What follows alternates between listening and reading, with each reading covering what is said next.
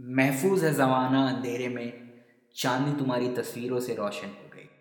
Gautam Buddha was one of the best influencers we have had you are not born as an extrovert you become an extrovert people are getting delusion by the law of attraction he chose Sarnath to broadcast because we didn't have internet then what is your question Namaste and welcome to the Ordinary Indian. A show for, of, and by the ordinary Indian. I'm your host Ish, a commoner striving for something out of the ordinary, just like you. While we all love our celebrities and their wake up at 4 am and read one book a day lifestyles, I have always been intrigued by the people I walk past every day, who still have gone on to achieve extraordinary things. If the common person intrigues you too, and if you think there is something you might have to learn from them, listen on.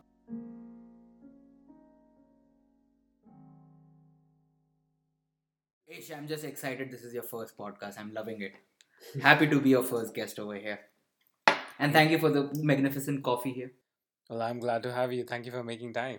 I'm going to try and give a summary of who author Shuklaji is in my understanding, and let's then try and fill in the gaps. Shuklaji, you were born in India, Yes. spent most of your life in India in Mumbai. Yes. Like many of us, studied engineering and then were working in one of the well known engineering related companies in India. And then you decided that, you know what, I want to go out and do a master's Yes. through that you were able to get a good gig in a bank hmm based in one of the best cities in the world It is totally the best city in the world. That is Yes. agreed upon. and then sometime last year you kind of vanished and we didn't know what was going on Mm. and then you came back like moses did Mm. with a book that you had written and published and then you did that again early this year Mm. and you came back with a second book Mhm. So, first of all, that's pretty commendable. You have published two books within a year. Thank you. That's you to me, also a good friend. When the pandemic hit, Hmm. we got a lot close because of that.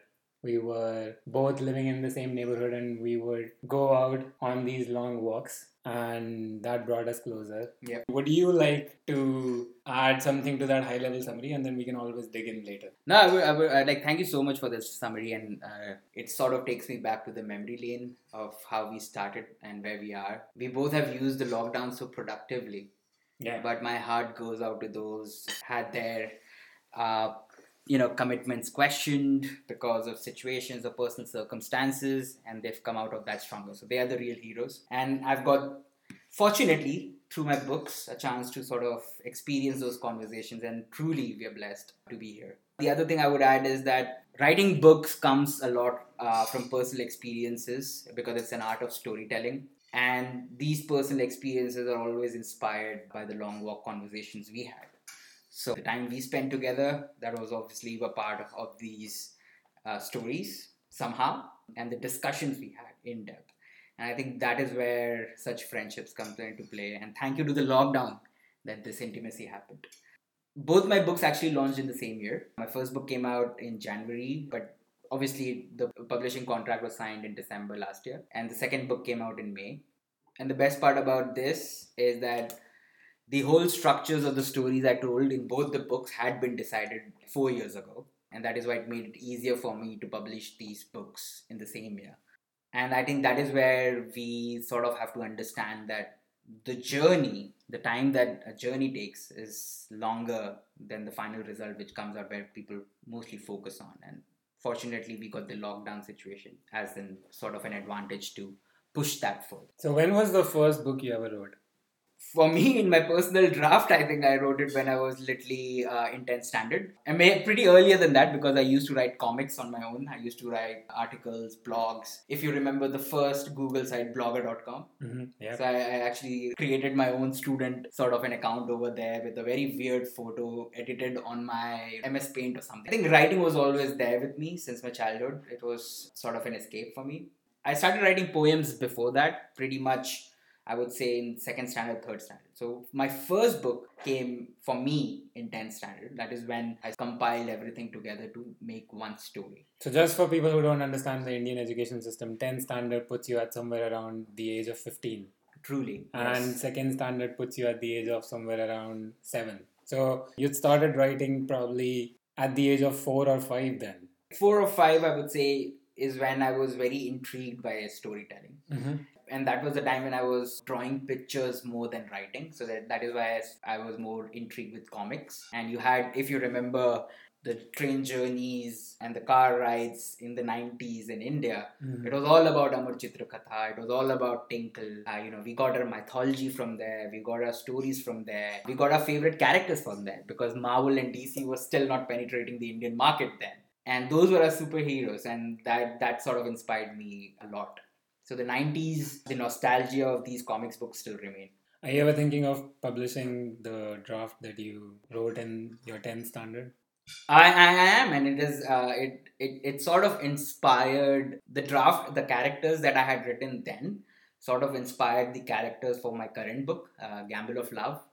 Uh, interestingly, one of the characters I would say is uh, completely copied from the guy who was 15 years old and who had written it in his personal folder.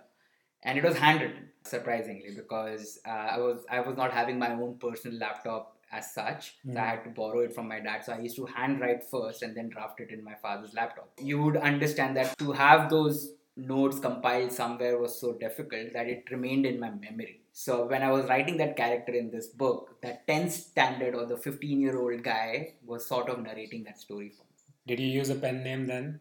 no, actually, I used my uh, real name uh, because I was not under any binding contracts then. And I never had a thought about pen names because you never thought about brands, you never thought about hooks, you never thought about clickbaity stuff. Now, the only reason I have a sort of a pen name is one, because I have employment contracts, and two, because you want to make it interesting. You said you had a productive lockdown.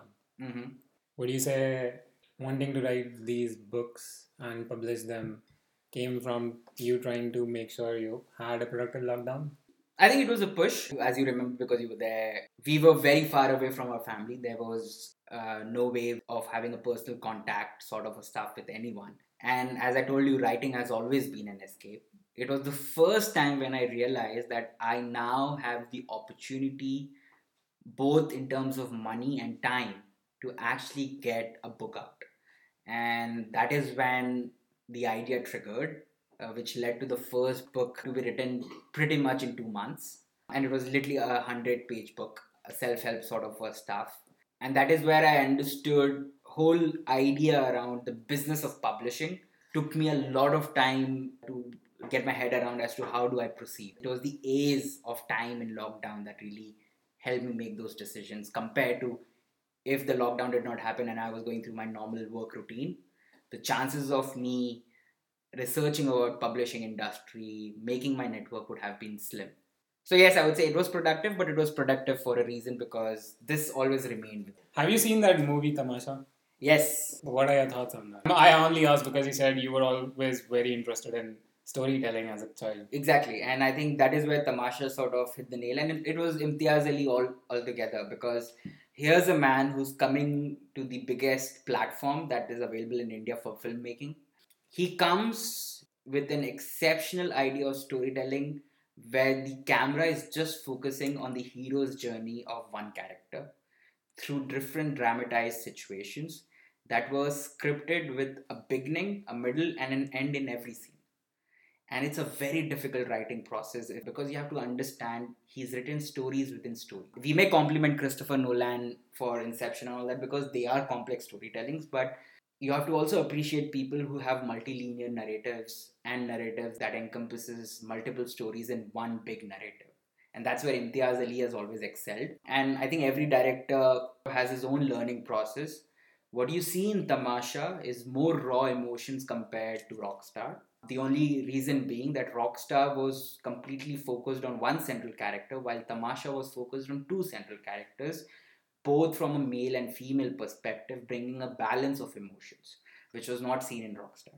Uh, the reason people didn't like Nargis Fakhri is not because she's she was a new actor or a debutant actor. It was just because her character was underplayed compared to what Ranbir Kapoor was shown in a very high stage. What you see in Tamasha is that Deepika Padukone was actually balanced with Ranbir, and there was this good energy balance that he tried to show through cinematography.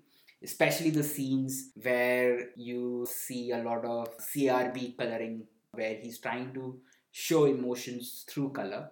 People would remember it from the song Agar Tum Saath Ho. And if you see the whole emotional scene around it, it's all about the camera movement, two camera movements, two characters, top view, left view, right view.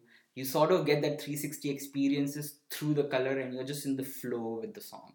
And that's that's that's kudos to the director. It's like he left the whole shebang of dramatization and just focused on the raw reality of that scene, making it relatable.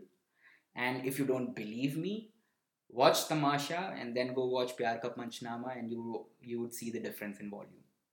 My next question was going to be what was the hook for you, if anything, for Tamasha? And that scene was the hook for me.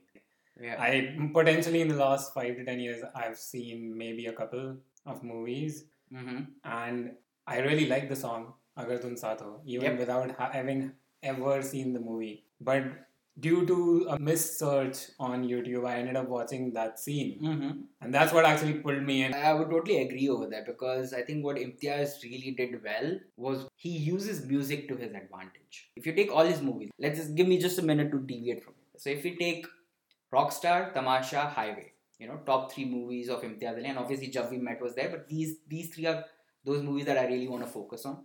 Every scene that you relate to has a music attached to it, and that music reminds you of that scene. The second thing is these musics are the top selling musics of those movies. Agar Tum Saath Ho was widely appreciated. Obviously, Tamasha has a lot of good songs, but this was always a hook for people because they related to it. And I think that is where Imtiaz Ali plays story well. The hook is the relatability.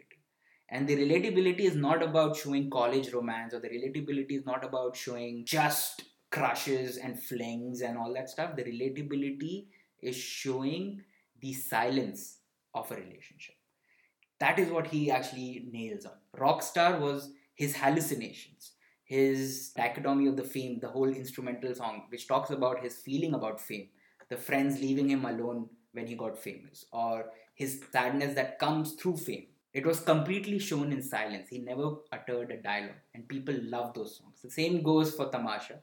Same goes for Highway. Till the end of the movie, no one knew what Alia Bhatt was suffering through.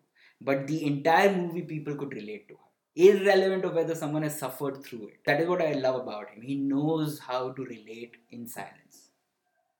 You use the term multilinear. Mhm. Was it just Tamasha, or is it most of his movies that are multilinear? I- I think What I- do you mean by it? Yeah, I think I wrongly spoke about multilinear because the multilinear approaches is where three characters are going through journeys and they're meeting at a point. So I think Tamasha, like I, I was thinking about Ranveer and Deepika going through two different, but I now remember that the journeys were actually not that different. I wouldn't call it multilinear, but rather I was trying to say that they were stories within a stories. Mhm, I don't know how to. I don't know if there's a name for those narratives. I mean, the narrative is like nested within it. Nested, yeah, it's something very nested, and I think that is where Tamasha excels, right? It is not only it's it's just throwing stories at you, and you love it because we we crave for stories, and especially uh, what people uh, like. If, if people must have noticed this, Piyush Mishra was just there to narrate a story.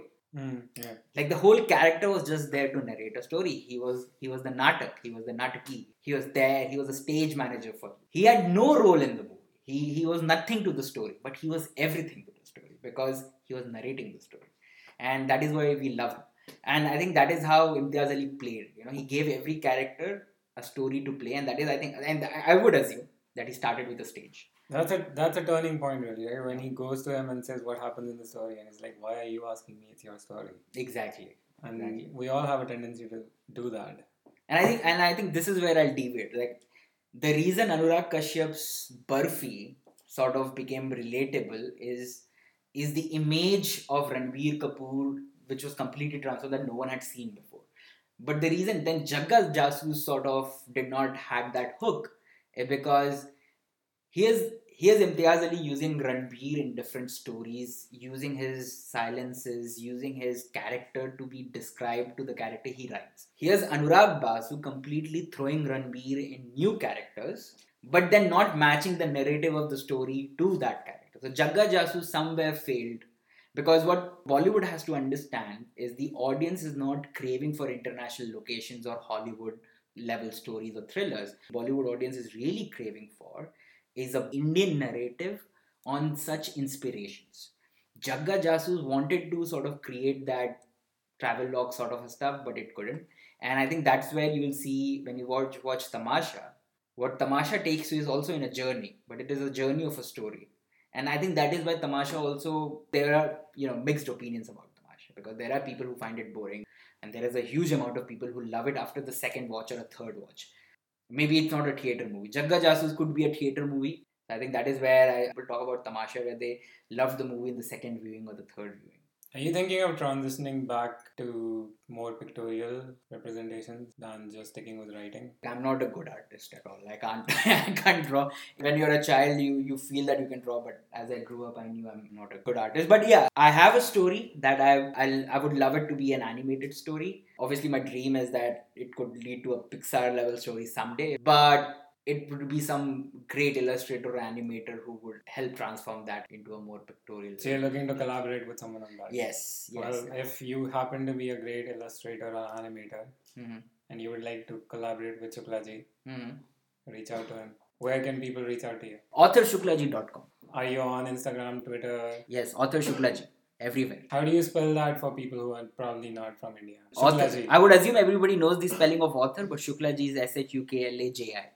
You mentioned balance of emotions. Mm-hmm. Do you think you need a good male and good female character to bring that balance of emotions into your stories and movies?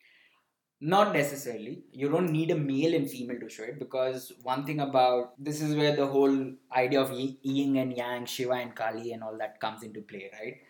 It's that every male comes with a feminine side and every female comes with a masculine side so the single character has those emotions already. It's just that when you want to show it on a screen, you want to really show it as a male and female. Only then would that message go across. But obviously, you can also show it within two friends. I don't know if people have enjoyed it, but I enjoyed Badrinath Ki Dulhania and Humpty Sharma Ki Dulhania only because one, it's a feel good movie. You don't get into a mindset of common sense comments over it. But if you see that movie, everything about Varun Dhawan comes out of his friend, not from Alia Bhatt. He's chasing Alia but his emotions come out through his friend. And that's also a good balance. That's a male and female balance over there. And his friend is a male. And he has two friends. And both of them show his darker side. He is shown as the guy who's chasing Alia Bhatt, who's trying to be that good guy. And here are two friends who are ready to do every bad thing they can do to help him reach that goal. You know, uh, maybe destroy the marriage that was fixed with the other character, or try to bring out opportunities where they can you know meet meet with each other. That is where i think tarantino sort of plays really well because all his scripting is a novel. If you see tarantino scenes they're all ping pong dialogues of different characters and not necessarily between a male and female. There's always this good bad you know dark and bright positive negative. So it comes through ping pong of dialogue. I want to go back to the personal experiences. What would you say have been formative personal experiences that have made you who you are today? This is very interesting. Like the first thing, if, if I have to just speak about what made me an author, is that very early on I found a diary in which my father used to write stories and poems. That sort of confirmed that I have the genes for it. My mom is a writer, so our family was always about writing, discussing, debating, storytelling. Obviously, they didn't get that platform or that time or money to publish books or go out and present their ideas. And i think that's that's one of the biggest events that pushed me in this direction of writing. The other events about in regards to the totality of my personality right now would be obviously traveling through different cities in southern india only because my father kept changing jobs. And therefore i always made new friends.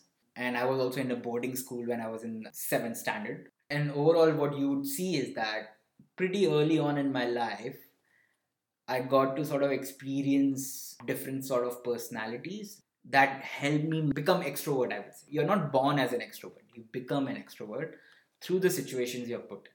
That's something that really helped me. My public speaking storytelling ideas comes from these two big experiences and then obviously the professional stuff comes from college education and i'm being sarcastic here that i had uh, taken plus obviously the people that i met along the way who mentored me When you say your mom and dad were very much into writing, what kind of writing is that? And is that something that you would want to yeah eventually put out there in the world? So I think uh, my dad was pretty much into poems. So he was a very poetic sort of guy, and I think uh, when he used to write and listen to ghazals, that is when I got interested with ghazals. So I, I was a Jagjit Singh fan pretty early on. I never understood his words, but I loved him singing. That's where my father comes into play. My mom uh, is a journalist. So she used to write a lot of op-ed columns. She's a Hindi journalist, so she used to write Hindi columns for the NGOs. Uh, she used to work and for the social causes. You have to have that kind of skin and that kind of equity in such games to understand and write at that level. I don't have those skills or those experiences at which my mom wrote those articles, and therefore I don't think so. I'll be going in that direction but I know pretty much that I'll be going in the direction of writing poems or ghazals, which I've also written in my current book with the art of storytelling that comes from both of them because both of them explain their points through storytelling. Are your books available as audiobooks? Not right now. Uh, they are not available as audiobooks. One, I have to book a studio and actually record it. Mm. And two, I just need to figure out some time and logistics of it. I think I should publish an audiobook soon. Would you want to voice your own books, or would, are you thinking of getting Morgan Freeman or something? I would love to have Morgan Freeman and David Attenborough narrate my book, but I know they are not free or not in my budget as well. Maybe hopefully someday. I would love if there are like voice actors who would uh, who actually do the freelancing stuff who could help me out. If it does not work out, I would love to voice it. I, I have a good voice, by the way. Um, so I'll try to do it. But the, the experience of an audiobook comes from multiple voices. Again, if you're a voice actor who really enjoyed Shuklaji's books and wants to collaborate with them, Go to authorshuklaji.com, message me, and I'll try to fix you up somewhere. that's that's S H U K L A J I would you want to do a Javed Akhtar, Farhan Akhtar style voicing your dad's poems? Jab jab. so uh, no, uh, like my dad himself has a very bold voice, so I, I would love to record him saying his own ghazals. Actually, he would love to do the share and shairi and create that mehfil. But I would also love to do it and uh, just just for the people uh, just a teaser into my current book the book starts with a ghazal and the ghazal is mehfooz hai zamana andhere mein चांदनी तुम्हारी तस्वीरों से रोशन हो गई and what I want you guys to do now is write your meaning about it. What do you understand from it in the comment section? And I would personally vet it, don't worry. That should light up the comment section. Is he still writing poems these days? I think so. He would not tell me about it. Uh, but I think so. He must be writing, and I think it's more convenient to write stuff now. So he has his own laptop and all that stuff. But those were the times when you used to write it in a diary, and it would fall in anybody's hand, especially when you have a child running around uh, like me. And I was very naughty because I was mostly searching for money, and I used I found his diary over there. So Mm. you know, I think now he'll he'll be more personal about it, more secretive about it. But I think if I push him a little, he would open up. What would you want everyone listening to know about your first book? The first book is actually a self-help book. It's a conversation between a guy and Buddha, and he's uh, he's actually hallucinating a Buddha. And this is not the Buddha, the God Buddha, but Buddha, as in the spiritual sense, a person who's in the path of enlightenment or who's enlightened, uh, pretty much free uh, of the uh, shackles of the world. And the conversation tries to juxt- juxtapose between Advaita Vedanta and the school of thoughts behind Buddhism because there's this huge debate around the understanding of Brahman and Atman and the understanding of individual self versus the universal consciousness. Then there are huge debates in various self help books and self help podcasts around the law of attraction, the secret, and all that stuff. And I wanted to bring people a more easier understanding, I would say, of these school of thoughts where this conversation is of a person who's close to his midlife sort of a crisis or something like that uh, you would say but he's growing into this adult world and he wants to learn about spirituality but is just confused with a lot of self-help content. So this sort of brings out those questions that we have in our mind bring out answers from these school of thoughts so it juxtaposes them it does not give you a direct solution but it helps you make your opinion about ego, about emotions, about mood, about individuality versus the universal consciousness. And from there, if you come to a realization that pretty much your everyday life is just an observation and not a judgment, is when you realize that the title of the book gets justified, which is House of Mirrors. The book's name is Buddha's House of Mirrors, where there's a central character which is who's sort of imagining himself sitting in a house of mirror and watching his different individual personalities as a child, as an employee, as as a colleague, as a friend, only to realize that what matters is the person in the center who's observing. So that's that's pretty much about the first book. It's available on Amazon, and then you can also go to authorshuklaji.com. That's S H U K L A J I. What's the debate around the secret? The debate, uh, like I think it's not a debate. It's more about acceptance. The secret talks about law of attraction, where you sort of have this vision board where you talk about you know having affirmations and you say i want to be a billionaire i am a billionaire and i am this i am that and therefore the universe will fulfill for you now that's good and it's a good way of positive thinking because even psychology and all that if you actually read about it it's all about positive affirmations it's all about positive thought and all that stuff what people have to understand this is more about opinion rather than cause and effect. It's not about that if you say I'm a billionaire, you would become the next Elon Musk or Jeff Bezos.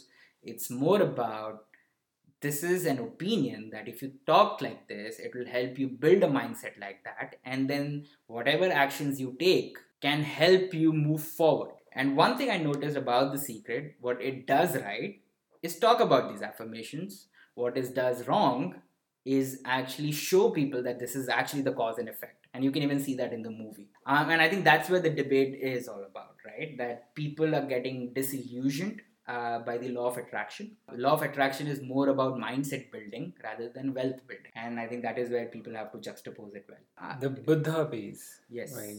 It's not the Buddha. Buddha is a title that is given to a person who's enlightened, Mm. uh, who's reached the state of nirvana or something Yeah. like that. So Gautama Buddha was one of the many Buddha because he sort of initiated the whole teaching, the you know the four noble truths, the principles, dharma, karma, and all that stuff.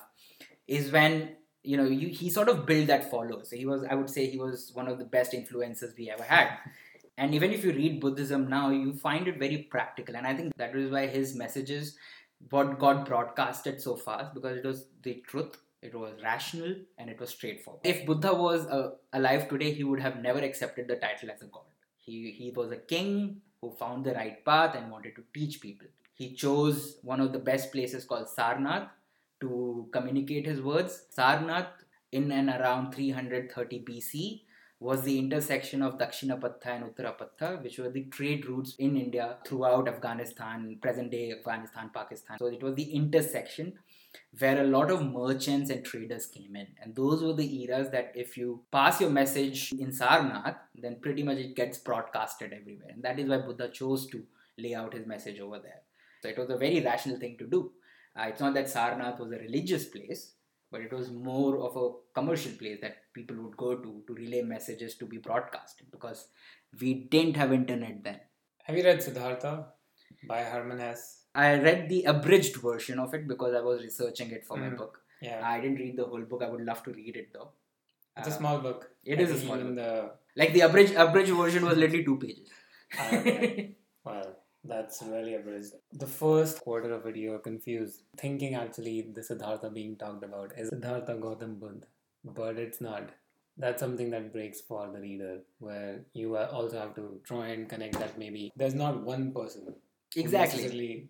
Might be Buddha, and everyone has that path in front of them. Yeah, I, I would totally agree with that. When you talk about that, everyone has a path. That is truly the point of Buddhism. Buddhism never tells you that nirvana is the state you have to reach. You have to always question. Meditation is all about introspection. And what Buddhism tries to say is that when you're questioning meditation, you question yourself. Now, here's what Krishnamurti did, right? So, Jiddu Krishnamurti was one of the philosophers pretty much in the era of black and white television. And that is when he sort of asked that when a person asked him, like, can you teach me meditation? And the question he raised is, why do you want to do meditation? And I think that is how Buddhism talks about it. If you're saying, I want to reach the state of nirvana, the question you should ask is, why do you want to go for nirvana? If there's a question as to, how do I become a Buddha? The question is, why do you want to become a Buddha? And when you have when you have asked that question, it sort of brings a lot of context to it. And that is where you have to understand that Siddhartha, or the king, or the prince who was to be the king, when he saw the world outside, he had a purpose. He never went out with the purpose of achieving a state of nirvana or achieving the Buddha title. All he wanted to know is how do we end suffering? He had a question and he was finding an answer to that. The reason Krishnamurti or Buddhism is asking you to question why you want to reach nirvana is to put your focus on the real question that you want answer to. He wanted to end suffering. What is your question? If you are saying your question is to go and build a space colony, then that is your path of Buddhism. And that is where you should focus your energies into, not sitting and meditating for one hour every day just to reach that nirvana state so that you will feel happiness that's your path. That space exploration is your path, and that's the path where you would become the Buddha of space exploration. Let's take a break here. It's break time. Hey, I'm sure you're enjoying it so far. I really, really wanted to thank you for listening in and would appreciate if you could share this with one of your ordinary friends. Also, if you would so like, you can follow me on Instagram at is underscore that underscore ish. Now, back to the podcast.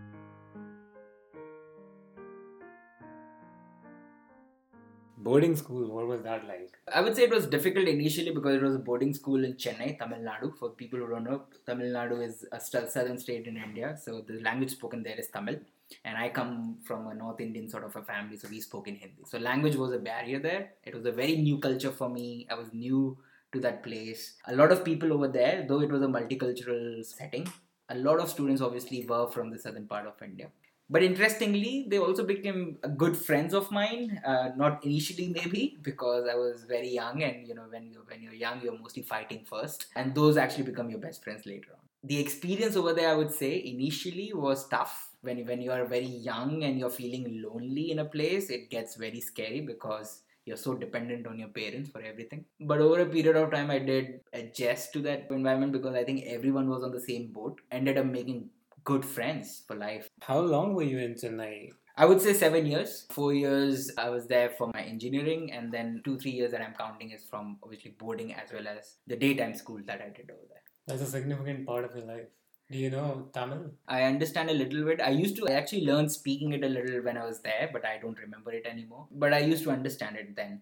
What do you think about Chennai girls? I don't know if guys have noticed, South Indian beauty is a beauty on its own. Chennai girls were beautiful as well. We had girls from Kerala, we had girls from Andhra, and all that, and they were beautiful in their own respect. And just to mention it as a tidbit, a lot of Bollywood actresses that our previous generation admired and what we admire now come from southern India. What really attracts people about South Indian girls is not it's not just about the beauty but the intellect they come with I won't push more on that topic. you said nobody is born an extrovert. We can learn to become it. That's one of the things I've admired the most about you your ability to walk up to anyone and have a conversation with them. When did you start building that, and was it intentional or did it just happen?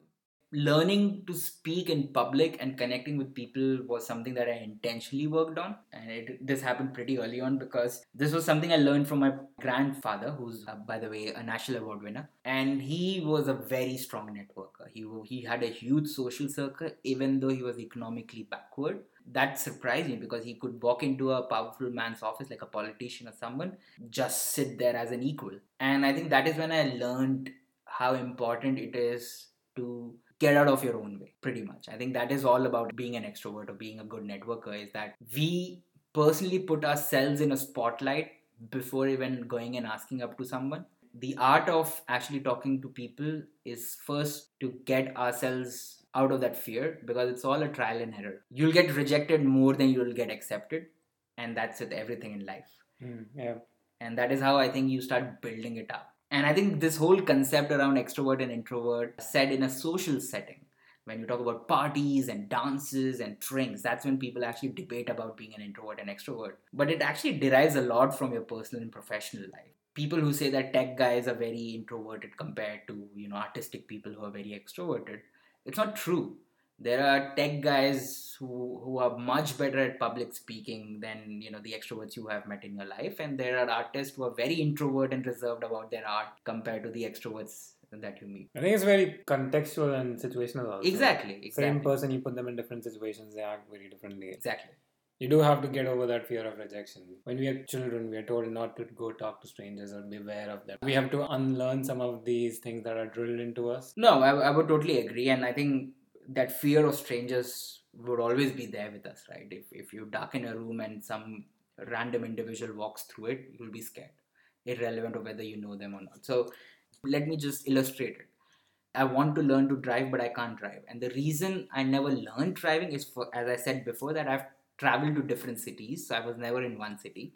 Whatever city I went to, my dad never let me take those driving classes or anything because it's a new city, it's a new environment. So he was scared for his son and he did not want any harm for me to come. I was young and I wanted to drive a car and just hang around with my friends, and he didn't want, want me to do that. So I, I never learned driving before that. I went to boarding school, and that's when I first handled a bike on my own because one of my very extroverted friends put me on a bike and just told me ride it and i fell three times but then I learned to ride a bike, which still remains. Wait, that's a bicycle or a motorbike? A motorbike. And after that, once I came back from the boarding school, we again changed places. Like we were in Chennai, but uh, we were shifting a lot within the city itself.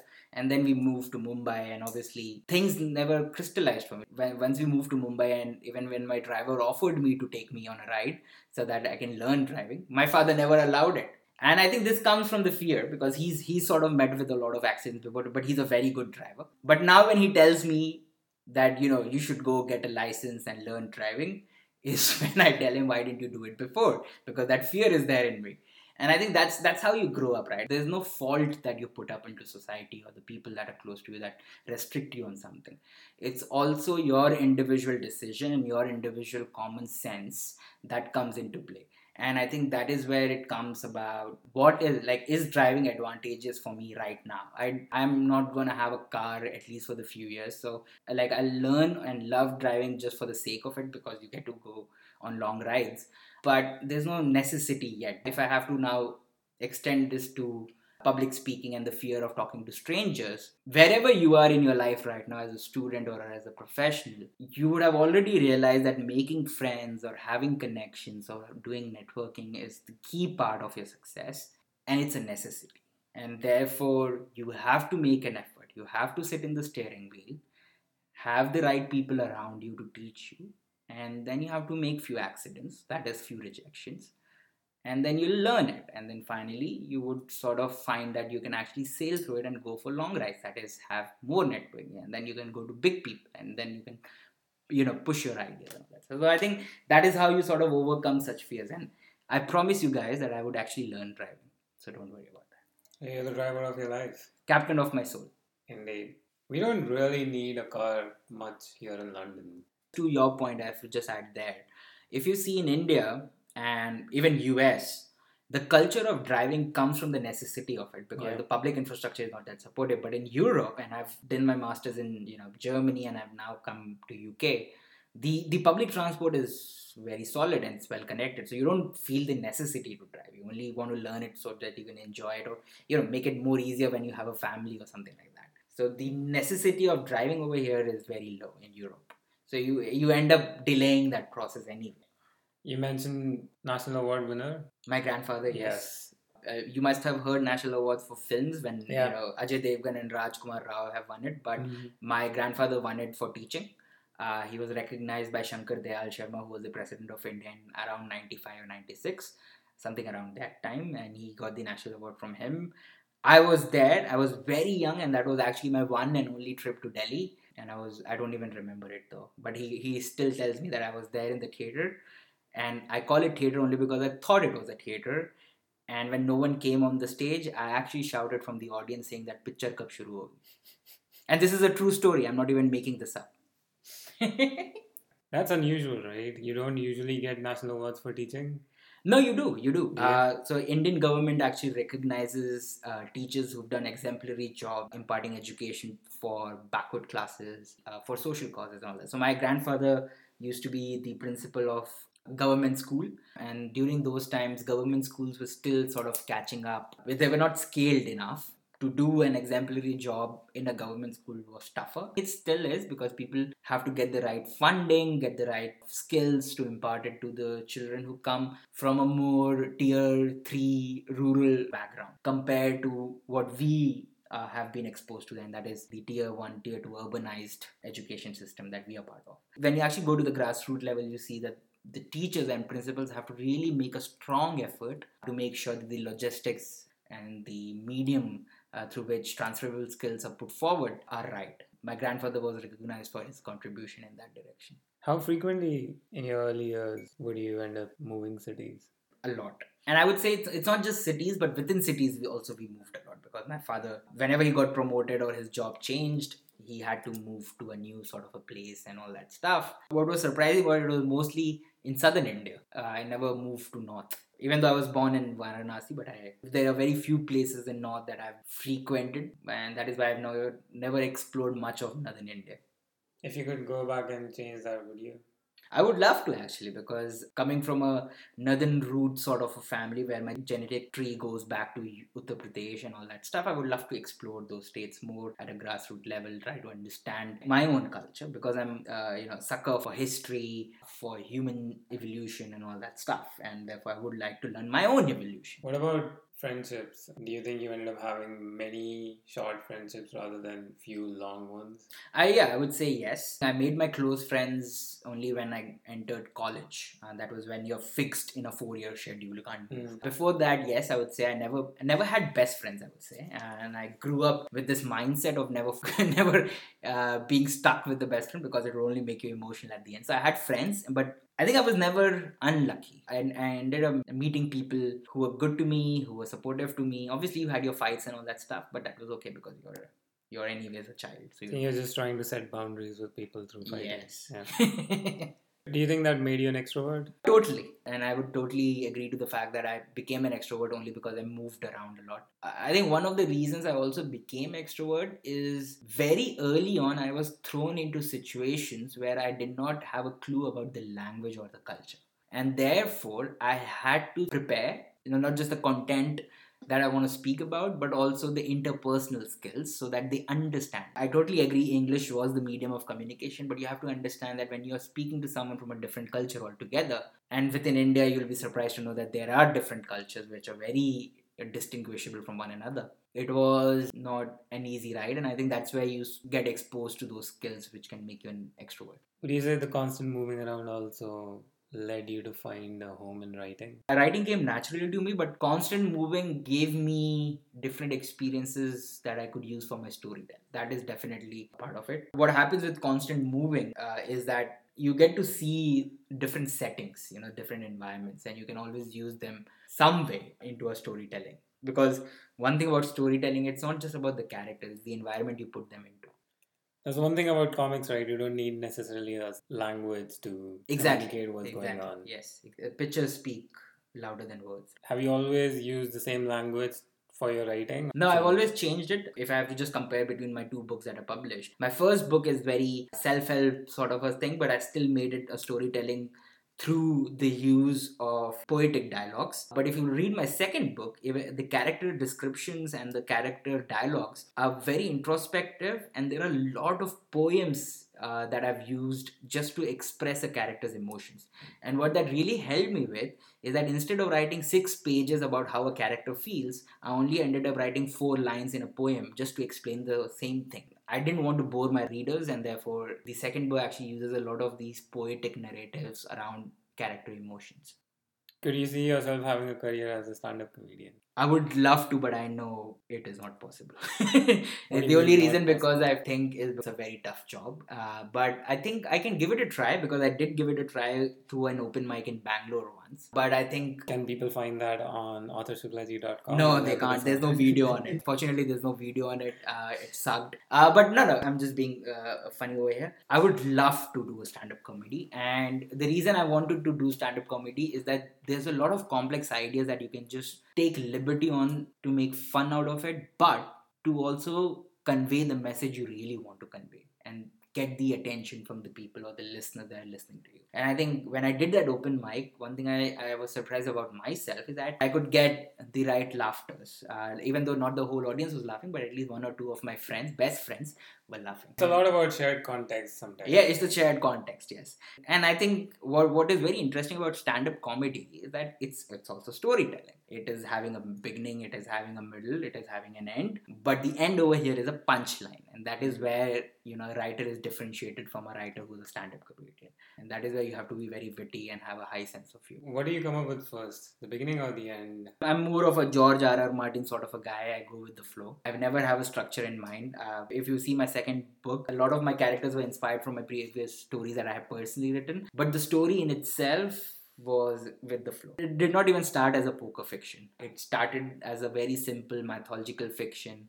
Then it became a young adult fiction, and then it became a young adult poker fiction, which is which fortunately became India's first poker fiction. So that's a good segue to your second book. So my se- second book is Gamble of Love, and it is India's first poker fiction, and it is a story of two teenage orphan prodigies who get adopted into this uh, notorious criminal network called the Messiah Circle. One Alia, who's a prodigy in numbers, who ends up uh, playing poker uh, just as a way to escape from a very uh, controlling uh, stepfather. And then another is Suhana, who's a princess from Pakistan who gives up her crown and is smuggled into Delhi into this criminal network.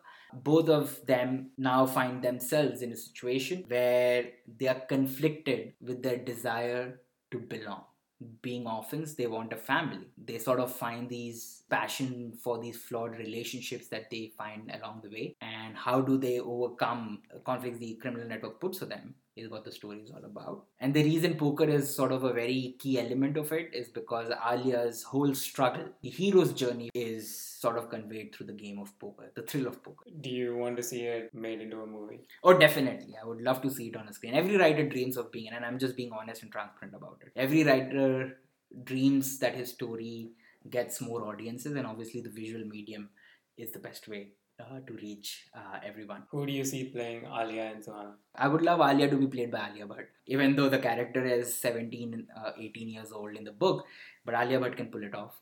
And I think Suhana is an 18 year old character, so I don't know who are the young actresses right now who would come in that, but I think the closest I would see is Radhika Madan uh, playing it because she did a good job in Hindi medium with Irfan Khan. So, well, Alia, Radhika, if you're listening to this, Please. Please go to author s-h-u-k-l-a-j-i authorshuklaji.com and you can mail me and I'll reply. Who are your favorite authors? It's actually a bunch of them because I'm a very I would call myself a voracious reader. It's just that I'm not a continuity reader. But there are a lot of authors that I love. There are few authors that I really connect with, and I think one of them uh, would be Jhumpa Lahiri. Uh, she's very famous for the book The Namesake. She's one of those writers that can actually write the gaps. I know I'm a sucker for writing of silence and writing of caps. Then that is why I love Imtiaz Ali as well. Uh, Jhumpa Lahiri has this way of narrating beginning, middle, end in a very artistic sort of way, and it's I don't know how she does it. The other people I, I really love, one of them being Salman Rushdie. His complexity of using sentences to convey an entire environment is just mind blowing. Like I don't know if I can aspire to be at his level because first of all I'm not a full time author, but I think you, need, you need to have one of your books cancelled to That's true, yeah. That's a different story, and it's a very interesting one. Alright, so those two. I'm just putting those two out for now, but obviously there are there are many authors that are, and people have to understand is that authors are not just people who write books. You know, you have to also consider people who write screenplays, who write TV series, who write movies, because they are all storytellers, and they those are authors. So if you if you want to put me in that situation, I can give you names because here's the thing: Quentin Tarantino actually writes novels when he makes those movies. Inglourious Basterds was a novel, and that is how the scripting goes. If you see Inglourious Basterds, uh, the script, the first page is Inglourious Inglourious Basterds by Quentin Tarantino in his handwriting. Well, Jhumpa and Salman, if you're listening to this, you know where to go. That brings us to the end of it. Yes. Well, this was an interesting conversation. Thank you so much. By the way, guys, it was interesting to share ideas over here, but I would love to uh, know more about what you think. And yep. so please go to author Shuklaji, S H U K L A J I, and message. If there's more you would want to hear from Shuklaji, if there are questions you have for him, I would be happy to have him again on here. Please leave your questions and comments. Thank you. That's it for today. Goodbye. Well, I definitely learned a lot today, from Buddhism to becoming an extrovert. This ordinary Indian, author Shuklaji, surely is an interesting guy, isn't he? Don't forget to check out his books. I would like to thank you again for listening in. If you don't want to miss the next episode, don't forget to subscribe. Now it's time to say bye. For now, I'm not worried because I know हम हैं listeners podcast के फिर सुनेंगे चलते चलते Bye now. Bye. Seriously, like stop it.